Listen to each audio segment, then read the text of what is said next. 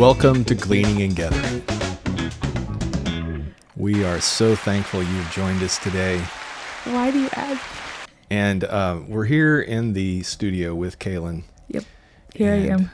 We are trying to once again share what we are gleaning and gathering from life. Amen. Got a great article this last week from my friend Andrea Colson, who shared this with me.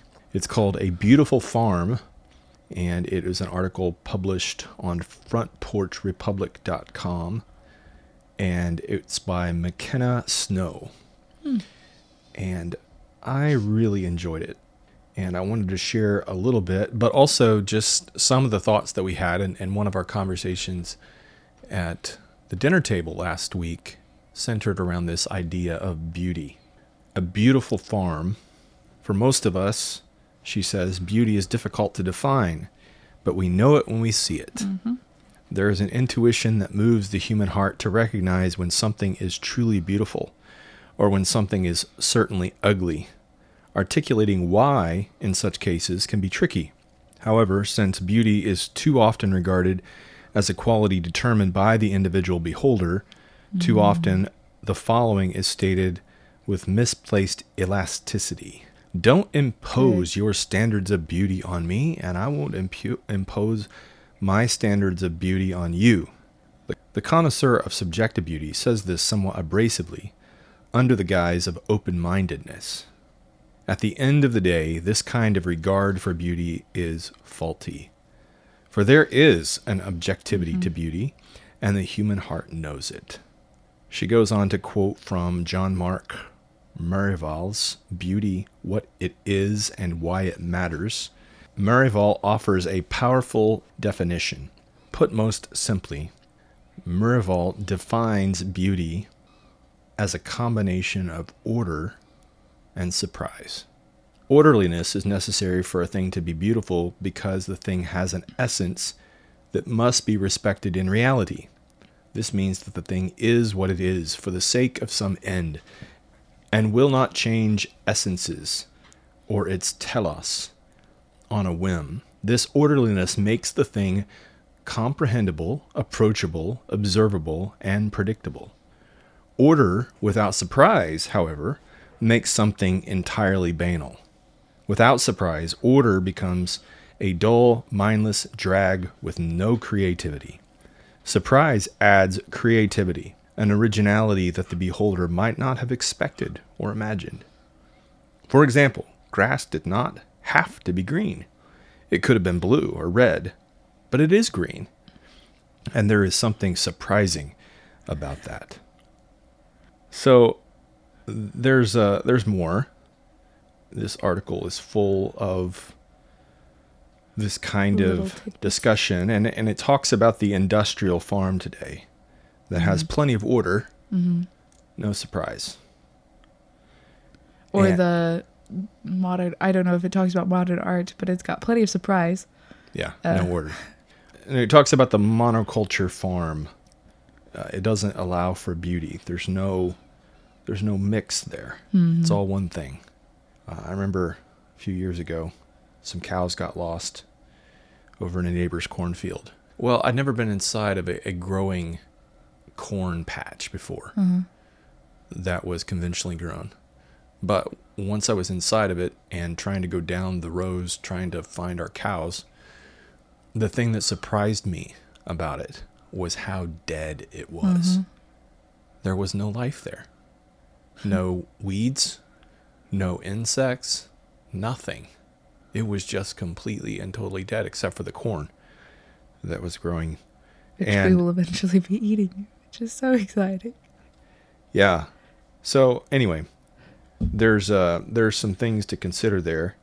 And again, I'm not railing against conventional agriculture. It represents 96% Right. Uh, please keep growing. uh, of the food that's out there. But I think one does have to ask did God really intend for us to grow this way? The idea of conventionally grown crops that require a certain kind of pesticide to be sprayed upon them mm-hmm. in order for them to make it and everything else not to. Man, I don't think we completely understand where that's going. And I think there's lots of connections to health mm-hmm. that we will understand better probably in another 30, 40, 50 years, maybe less. I don't know. But all kinds of diseases that future generations will say, what in the world were they thinking if we live long enough? So, anyway, farms can be beautiful because they can facilitate both the orderliness of farming and the creative liberties inherent in nature. Farms do not have to drive the birds, bugs, and weeds away. Instead, they can strive to learn why they come, why they are there. Even the weeds have a purpose that can benefit the farm if only the farmer takes the time to learn about it. So, anyway, I we had an interesting discussion the other night, and I'm not trying to repeat that discussion, but um, farming beauty. What does this bring to your mind, Kaylynn?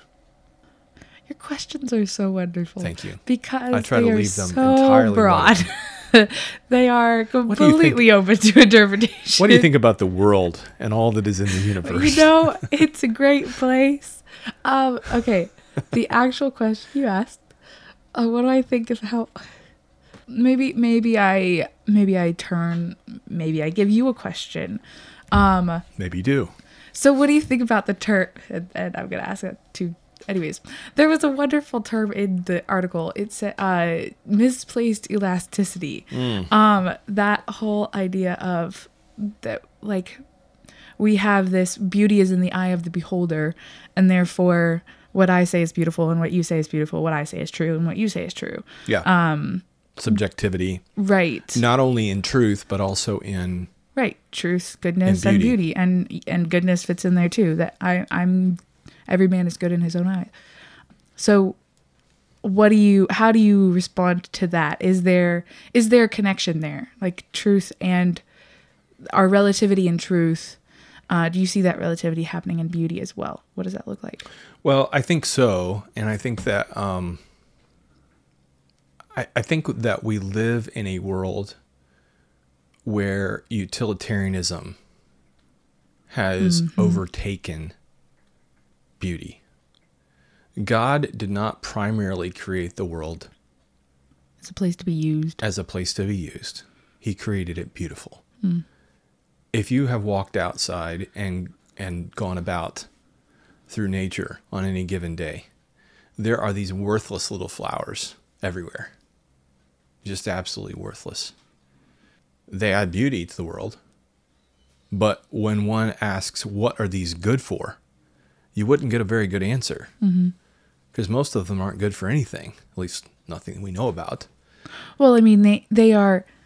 I think that's the beauty of like God's orderliness in the like the surprise in the order. There's no reason you would have to make something that does what a flower does beautiful. No. Like you could have had a receptacle that every plant has, for but- reproduction. right? But he do- chose to make them different colors Yeah. and like some of them to be edible, and then randomly some of them to eat other things.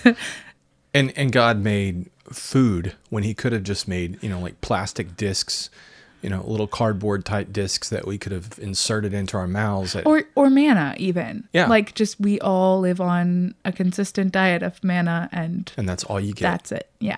Instead you There's- have lemons and kiwis and, Right. All kinds of food groups. Yes. Anyways. which are beautiful. And they are also serving a purpose. Mm-hmm. And I think that's the thing is there's this orderliness to all of what God has created. right. and yet there is beauty underneath it all. And there's this surprise you know when you when you see the the face of a baby tasting a lemon for the first time. Oh, surprise. there's surprise there. Wow well, didn't see that one coming. Um and that that is the essence of beauty. It- there's this order underneath everything mm-hmm. and yet there is surprise we were talking the other night about fibonacci numbers uh-huh, right. and the golden ratio and the way in which that all fits together with the universe. Like there's this order that's there mm-hmm. underneath it all, and yet amazing beauty mm-hmm. that is built into the fabric of the universe, all the way down to the DNA, all the way up to the galaxies. this spiral design. Yep, it's it's all over. And we were talking about how um I was uh, mentioning that God is the not purest form, what highest form, Yeah. highest I- ideal. I don't know for beauty. beauty. Yeah. uh, perfectly orderly. it's just a weird way of describing God, but like he never changes. It's all the same, and yet completely surprising. Um, there's no one that can contain the idea of God. Like he is always surprising every person, and like even all humanity together is too small to understand the incredible God that we serve.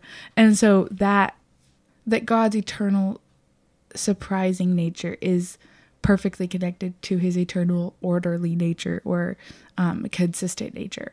And that is so in this definition it is the essence of beauty and that he is the the pinnacle of what we look towards in beauty. And I think it's it's the same for truth and goodness as well. God is he is the truth uh the way, the truth, and the, the way the truth and life. Yeah. Another quote in this uh, article Nature is inherently beautiful, then, by virtue of its orderliness and its surprise, it is a marvelous harmony of the rational and creative powers of God, expressed in a million different ways. And the book of Genesis explains that human beings are made in his image and mm-hmm. likeness. And so we ought to act as our Creator acts, both with rationality and creativity. So when you see a picture that has those those characteristics, there's orderliness, there is surprise, there is beauty in that.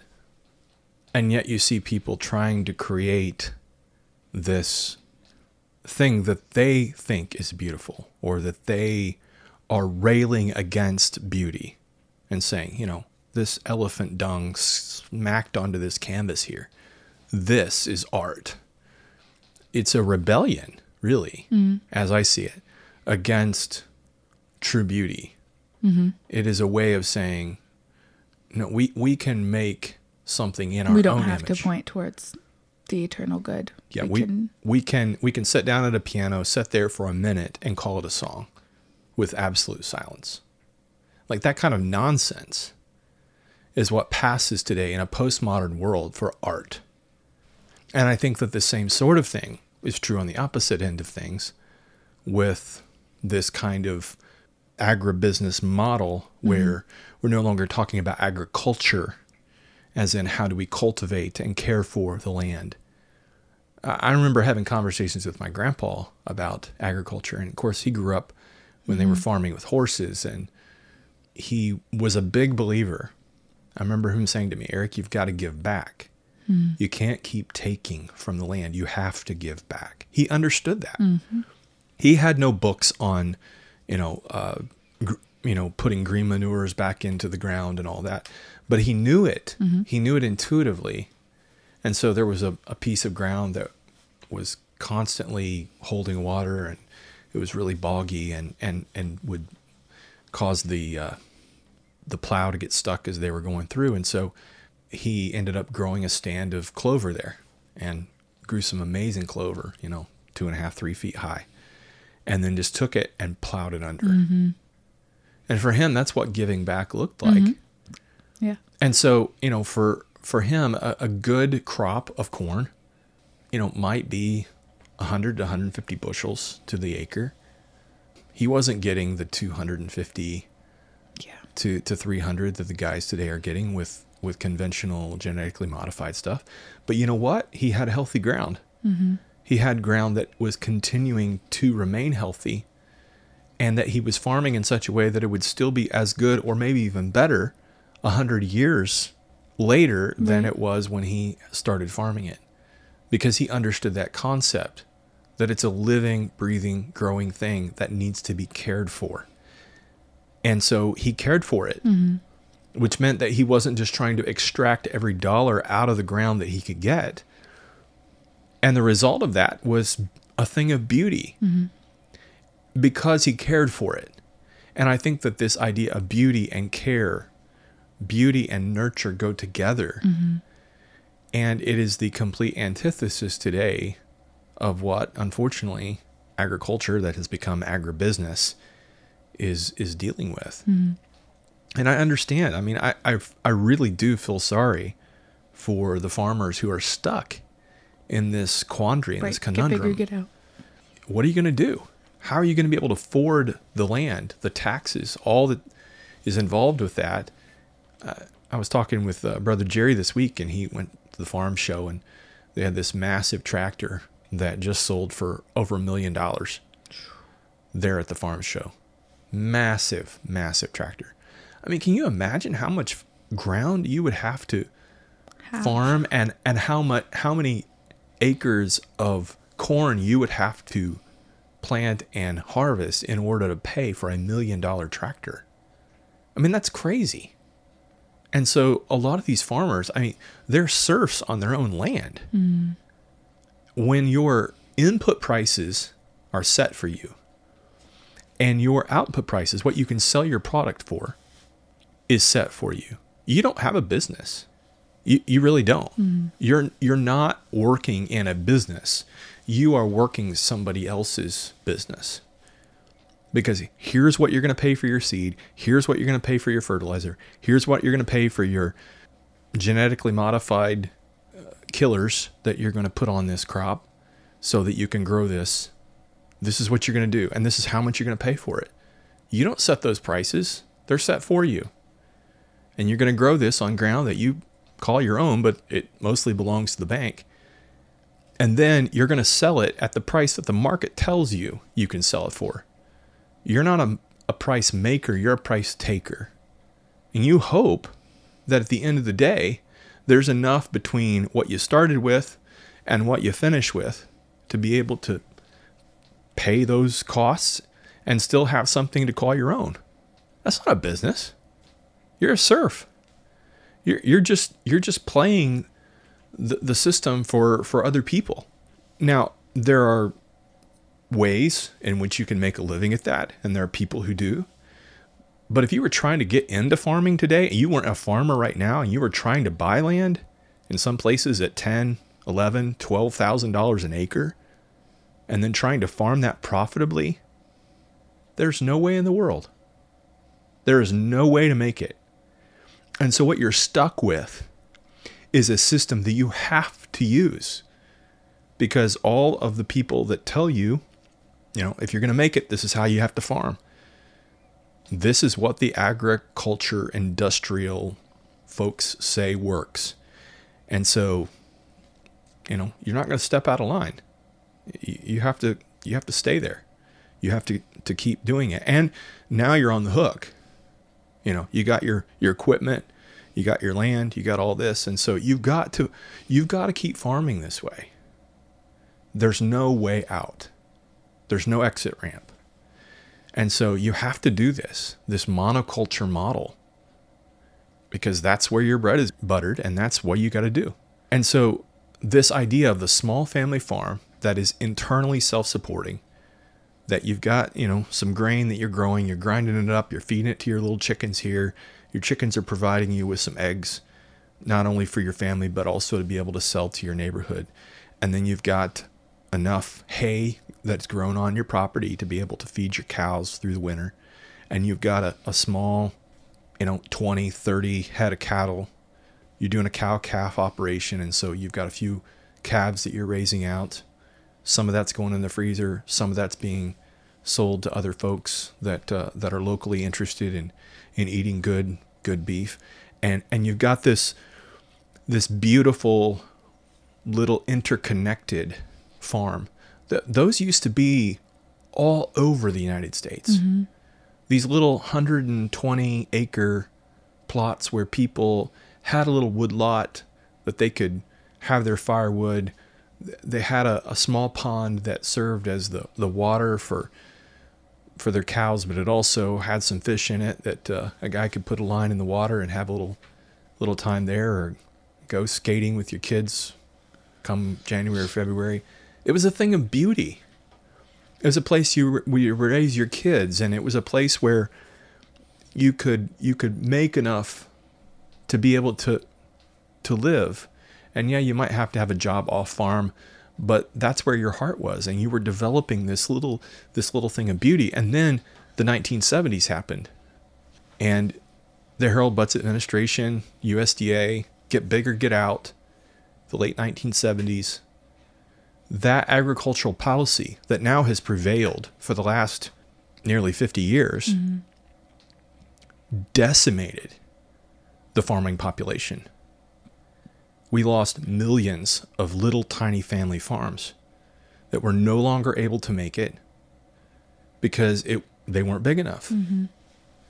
And so this thing of beauty that was highly resilient, like you had a, a million little farms and the ratio of Right, eyes to acres. goes down. Right. The, and, and the ratio of eyes to acres, as Wes Jackson talks about in some of Wendell Berry's writings, was, was such that you had people that were paying attention to the land. Mm-hmm.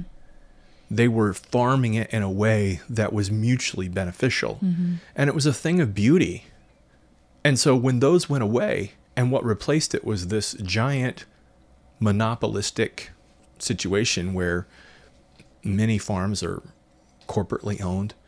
Now, some are still family mm-hmm. owned.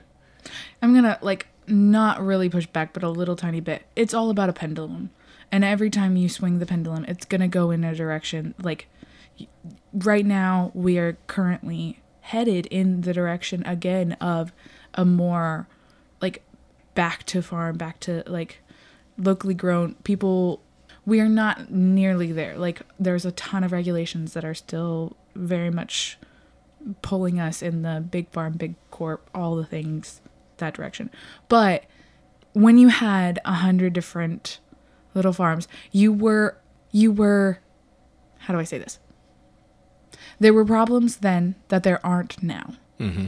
Those problems are gone, and so while that in its idealized form was a thing of beauty and is a thing of beauty, it was not without its pain and without its problems. So just like For sure. not a so we were fixing things they were fixing problems quote unquote problems but in fixing those those problems of because that's not a scalable situation you can't like Right. just put up another hundred or so of those if you need more food for a ne- like the next generation. With the bus- with the business model that we have right now, push them a little harder, get another few thousand acres, and the same farmer can do the same thing. Mm-hmm. Does that make sense? Like, Yeah. So you could farm 100% of the ground with less than 1% of the population, right, which is where we're at now. right, And I get that model. I just think that there are. that's a purely utilitarian model at is. this point. It is. Right, And it's not a thing of beauty. Although I think that I, I understand that if we got rid of this system today, people would starve to death. right, And so the people whose whose argument is we feed the world, they're absolutely right. right, And so it is the system we voted for. It's the system that we have. Sustainably grown, locally grown food represents about 4% of the market share currently. That's it. So all I'm saying is, I, I'm not saying we replace it because we can't. There's no way to spin up, you know, a million little farmers. And even the guys who are interested in this find out pretty quickly it's a lot of hard work. And frankly, you know, it's not the kind of thing that uh, is uh, going to fit with your latte kind of life, Hmm. which, you know, is just, it, it's where it's at. right. So there's not going to be a lot of people signing up for that or doing that anytime But it soon. is a thing of beauty. It is a thing of beauty, and that's where we were going with this. Right. But I think that the the the need for conventional agriculture is going to continue to be there. Can we move the dial from four percent to ten percent? Could instead of ninety six percent, ninety percent be conventionally grown, and now we have a ten percent market share uh, for the folks that want to grow locally grown, sustainably grown uh, products, and and do that in a way that again is incentivized properly. Because again one of the pieces of this is, is the conventional farming subsidy model. Okay, so w- let me just understand.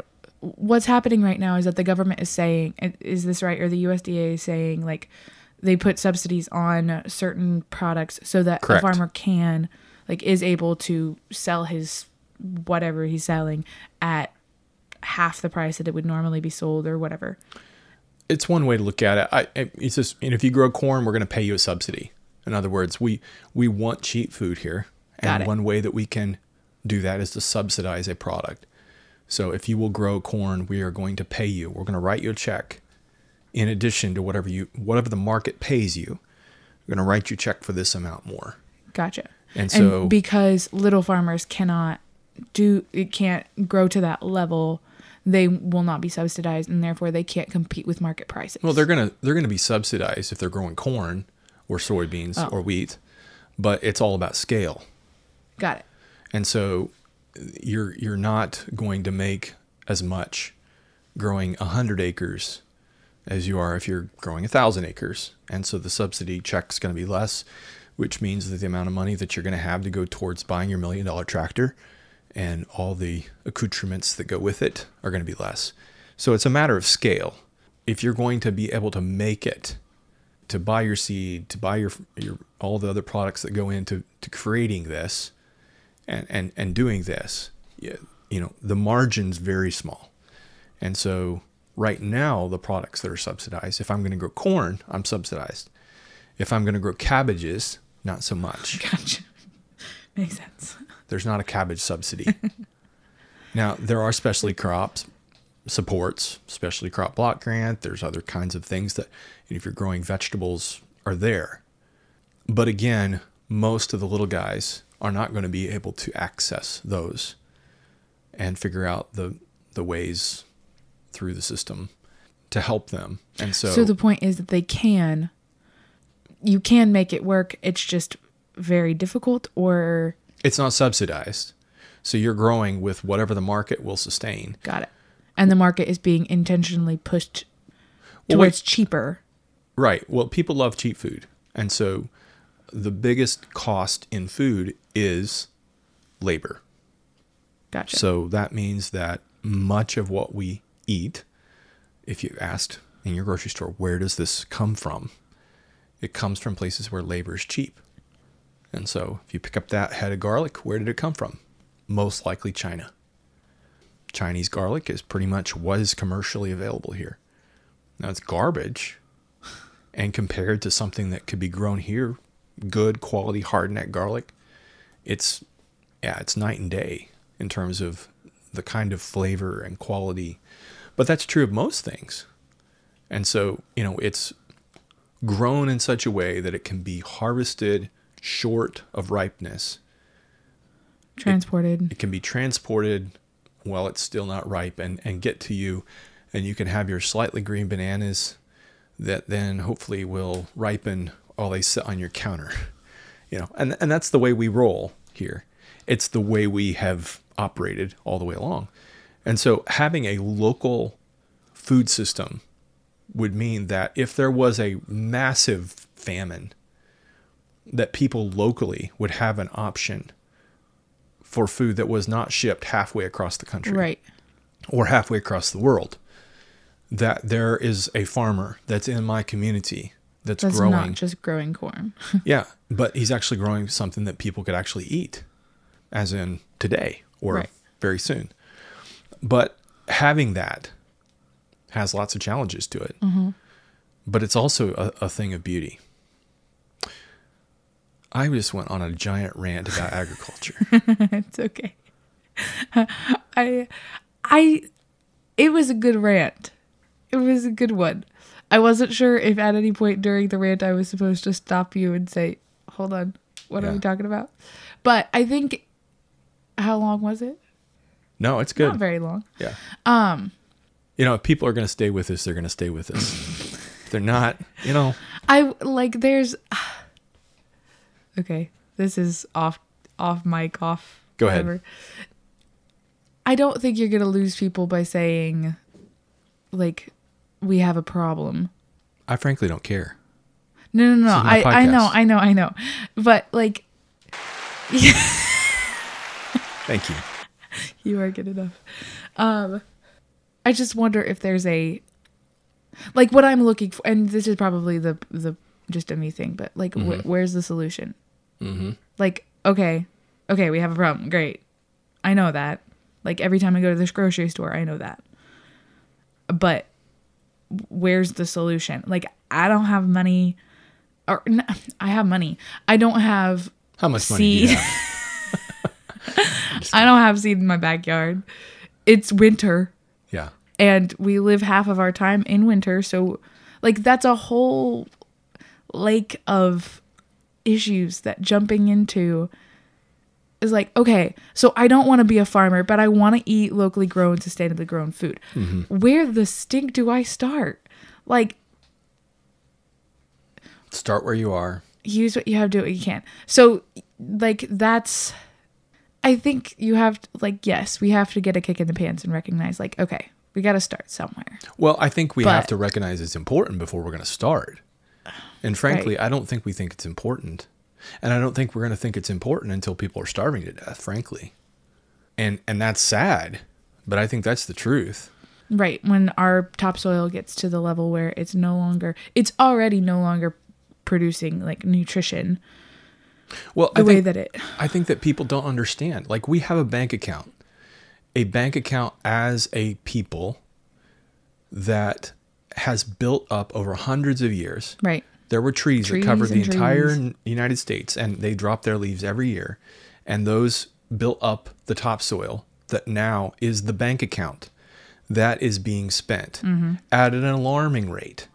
And so not only are we spending every dime that you and your children had, and our national debt is now some $34 trillion and growing, but we've also spent most of the topsoil bank account. Mm-hmm. That's that's absolutely terrifying to mm-hmm. me.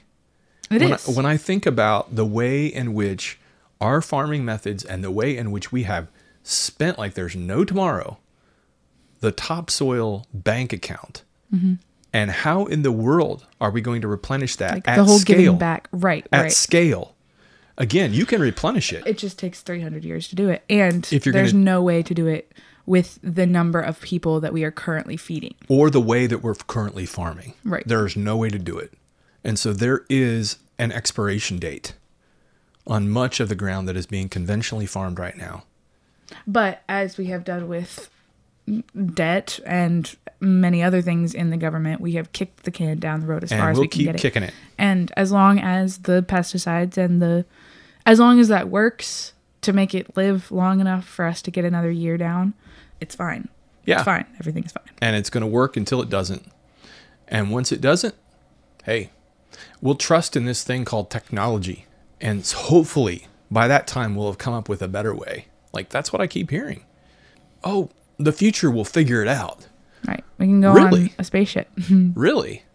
And and I think there's just all kinds of of that sort of thinking today. Mm-hmm. That if you read Wendell Berry, who's just a wise old Kentucky farmer who was waving the flag back in the 1980s in regards to some of these things, the gift of good land, you know, read books like that.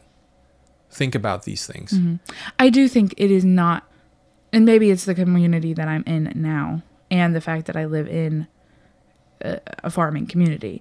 But I think there are more people invested in this issue than we realize sometimes. The whole homesteading idea Yeah. is something that is is taking root. It's because, and I think largely in part because we're searching for beauty. We are looking for something that's beyond just the yes. like American commercialism right. And so and consumerism. There's this picture of that little farm, that mm-hmm. little house, and a little land that is incredibly beautiful. It's connected to the whole idea of order and surprise. Mm-hmm. And I think one of the things that we were talking about at the dinner table the other night was what hap- what could have happened, what was able to happen in the garden mm. that Garden of Eden. Yes, in the Garden of Eden. That was not a like what could we do now? What do we do now that we could have done in the Garden of Eden? Like when there's a perfect garden, what do you do to a perfect garden? Yeah. And you do the same in large part a lot of the same things you do in a not perfect garden. Right. There's this beautiful opportunity that God gave. There's so much wildness in nature already Yes. that God gave us the opportunity to to tend and to keep, to care for and to cut back. That like there are ways that we can shape that in beautiful forms. Mm-hmm. And that having a really beautiful garden, a tended garden, mm-hmm. is in many ways this this picture that we I think we often think of like the work of a garden as pulling weeds mm-hmm. and pulling weeds and watering. And so if you don't have that, like, well, what do you have in a garden? There's so much. Yeah. And doing it well and doing it sustainably and ethically, that was those were all things that like God from the very beginning he wanted us to learn and sh- and figure out how to do. We just now have lots of like there's a lot of hard work involved Yeah. now. Well, and I think man is constantly trying to get away from the hard work. Mm.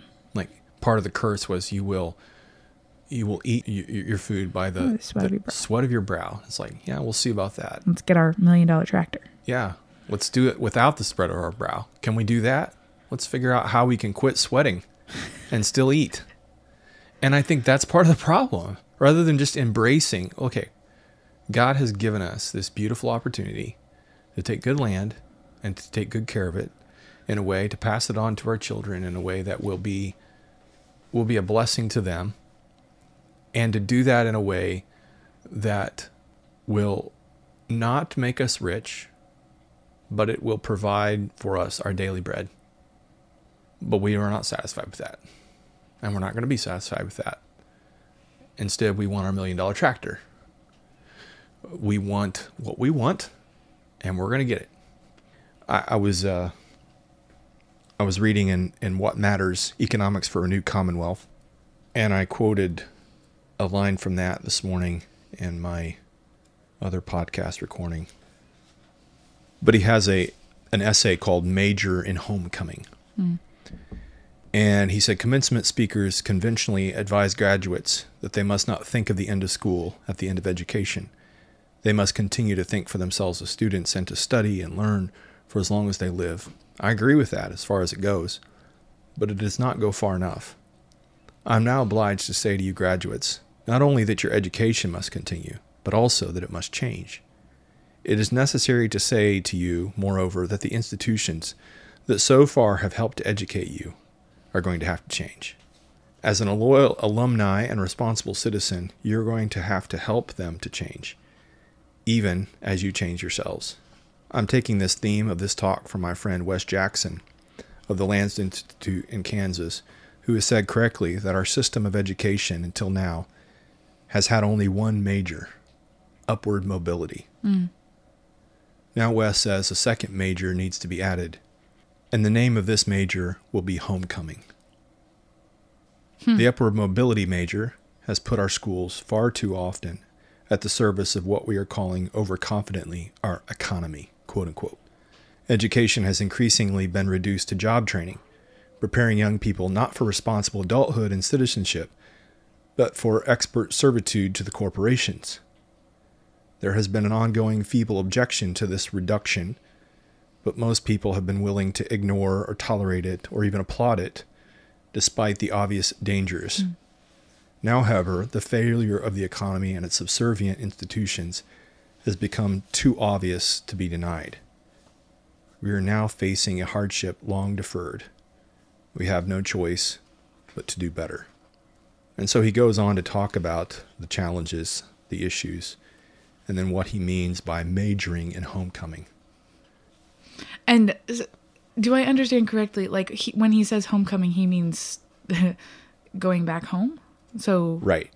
And working to develop a place. the place. So he finishes this way You graduates will have to work for such a change in the schools for the sake of generations to come, but you also will have to work for such a change in yourselves, reading and conversing and living across the disciplinary boundaries for your own sake, for the sake of your own homecoming. This effort has already been started for you by many people all over the country and all over the world who are working for local economies that are authentically conserving. Beyond its benefit to the survival of a good, beautiful, and livable world, this work of homecoming has a lot to recommend it. It is endlessly interesting and endlessly productive of decent, undamaging pleasures. So, this idea of developing local places, And local economies, requires a interdisciplinary so that when you go to school you can't just say, All right, I'm gonna yeah, know about this one thing. yeah, major in underwater basket weaving, Right. and bring that niche to the world. That I'm going to have to think about agriculture. I'm going to think I have to think about education of young people and children. To have to think about Because how need to sustain a local place. place. Yes, in in a way, and, and I think that's the the thing is that local places are a thing of beauty. Mm. and that for the lo- for a long time in the United States specifically, that was like the farm was the essence of that A- of At least the a- local place. it was a part of the local place that was super important because that's where people got their food. right, was from a local farm. And the local community and the local farm went together. Mm-hmm. And so then when you have urbanization and everybody's just like giving up and moving to the city, you've got all these people in one place. Many times there was unemployment and all the challenges that, that they faced through the period of the Great Depression. When people on, on farms like this really life didn't change. It was always hard. it was always hard. Yeah, it was hard because we didn't have any money, but we really didn't have any money before either. So that was just the reality. Mm-hmm. But I think that when we lost these farms, when we lost these farming communities, mm-hmm. right, we lost these little places where people came back home and majored in homecoming and said, I'm going to stay here. I'm going to work to make this place better. We've given that up for, well, I graduate from a college with $150,000 of student loan debt. Now, where am I going to go and get a job yeah. so that I can pay this debt off? right, And, you know, the answer is whoever's the highest bidder. You go wherever the money is, you go wherever the job is, you do whatever you got to do. And so for me, I, and we've talked about this a lot, you know, right up the hill from his here is my great, great, great, great, great grandfather, uh, five greats buried there. And for the most part, pretty much all the way up until my grandfather also buried there. Same cemetery or a very local place. Within a mile and a half of where we sit here is the house that was built by my great great great great grandfather back in 1860. Just across the tracks from where we sit here, house built by my great great great grandfather, Jacob Wise, in 1871 or 2. He had a little girl that married George Himelick. My great great grandfather built the house that's right here at Victory Acres. Raised 12 children there. So there's this deep sense of rootedness in place that's here right, that, that I've grown up. There's never been a question about where home was. I knew where home was. And I've been able to see a lot of the world and experience a lot of the world, but from a local place. And that sense of rootedness and that sense of belonging to a place and to a people uh, has great challenges. right, because it comes with baggage. It does. But it also comes with incredible opportunity Right, because when you can see the world from a local place and have an understanding of the world through that lens, mm-hmm. it's an incredible gift. But it's amazing to me, it's saddening to me how few people today have that. right, And this placelessness and this sense of like, I can just go wherever I need to go. They're like a man without a country. Mm-hmm. And so majoring in homecoming is, as Wendell Berry talks about, I, I think is a, hugely connected to this idea of beauty and place and belonging. And I think it's needed today mm-hmm. because there's work that needs to be done in developing the kind of contrast community, the kind of community that, that will stand in contrast to the world around. And that as the as the darkness grows darker that these these places will be little cities set on a hill that cannot be hid. Mm-hmm. That the life of together of the people of god in that place will will shine and people will be drawn to to the light. Mm-hmm. I think that's super important. I agree. I think it's connected to the whole idea of sticking it out. Mm-hmm. Because um, we've talked about this but the ideal versus the real, what contrast community as a word mm-hmm. is an incredible idea. The wish dream, But the wish dream is as amazing, Dietrich Bonhoeffer right? would say. But when it comes right down to it, what does that look like Work. on the right? right. Crazy hard work. So yesterday, and I'm going to bring this up because I can. Where is it? Yesterday, I was reading in Colossians, and Colossians 1 21 through 23 is talking about. Um, Paul has just been telling the Colossian church uh, uh, he's thankful for them, basically uh, explaining what they have in Christ. Um, he is before he's talking about Christ. He is before all things, and in him all things hold together. This whole idea, like mm-hmm. Christ is our all in all. And then in verse twenty-one, it says, "And although you were formerly alienated and hostile in mind, engaged in evil deeds, yet he has now reconciled you." This picture of reconciliation is throughout the chapter. Reconciled you in his fleshly body through death, in order to present you before him holy and blameless and beyond reproach. Hmm. Like I, I wrote that is of all of the 2024 goals that I've had, that is God's goal for me. Yeah. Um, and it's it's it's a lofty one, ho- holy and blameless and beyond reproach. Um, and I was just meditating on that, and then I read the next passage. This is my job. This is my part of it. If indeed you continue in faith firmly established and steadfast. And he goes on to like describe what that looks like, but that's it. Mm-hmm. Like that's that's the one job. I have one job yeah. Um, to stay firmly rooted and grounded in him and just and anyway so i think that picture of sticking it out mm-hmm. is something that you see over and over i think wendell berry is the one that talks about how that is the what is it the cardinal virtue the is fidelity. Yeah. fidelity is mm-hmm. the like sticking it out so you see that in um, all kinds of literature. I just read a book called the portrait of a lady. Finished the book middlemarch like over and over in literature and other places you see this picture of fidelity and sticking with it Yeah. in all kinds of things in a place with a person with a community. Yeah. that that and that that is most beautiful when it is most tested. That when you are um that J- that jesus stayed on the cross. Mm-hmm. Like and when god asks us um to to walk with him it's not this like okay i've got to get this done and i got to get that done.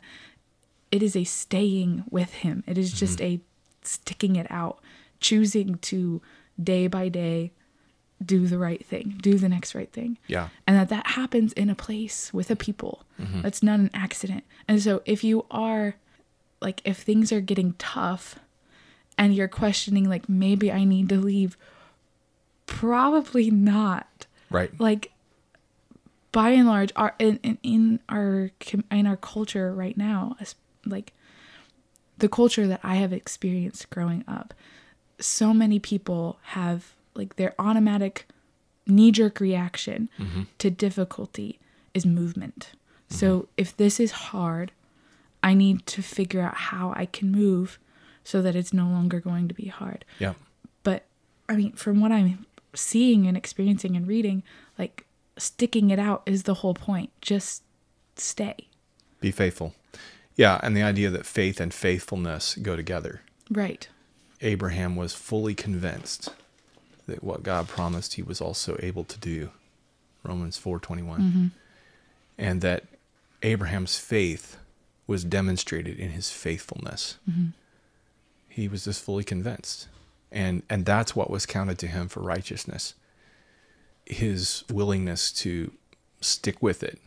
You know, a lot of people say, God promised me a, a son, and now 25 years later, and here I am 100, and I still don't have it.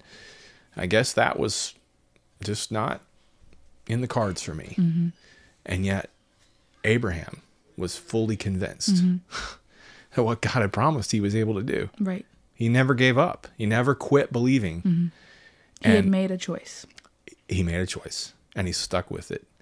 And, and I think that, you know, there's something to be said for that for us mm-hmm. wherever we find ourselves, just sticking with it. Mm-hmm. Well, we got to figure out how to land this little plane here. No idea. We've gone all over the place.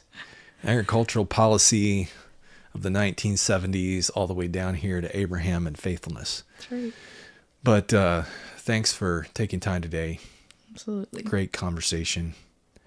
For gleaning and gathering. God bless.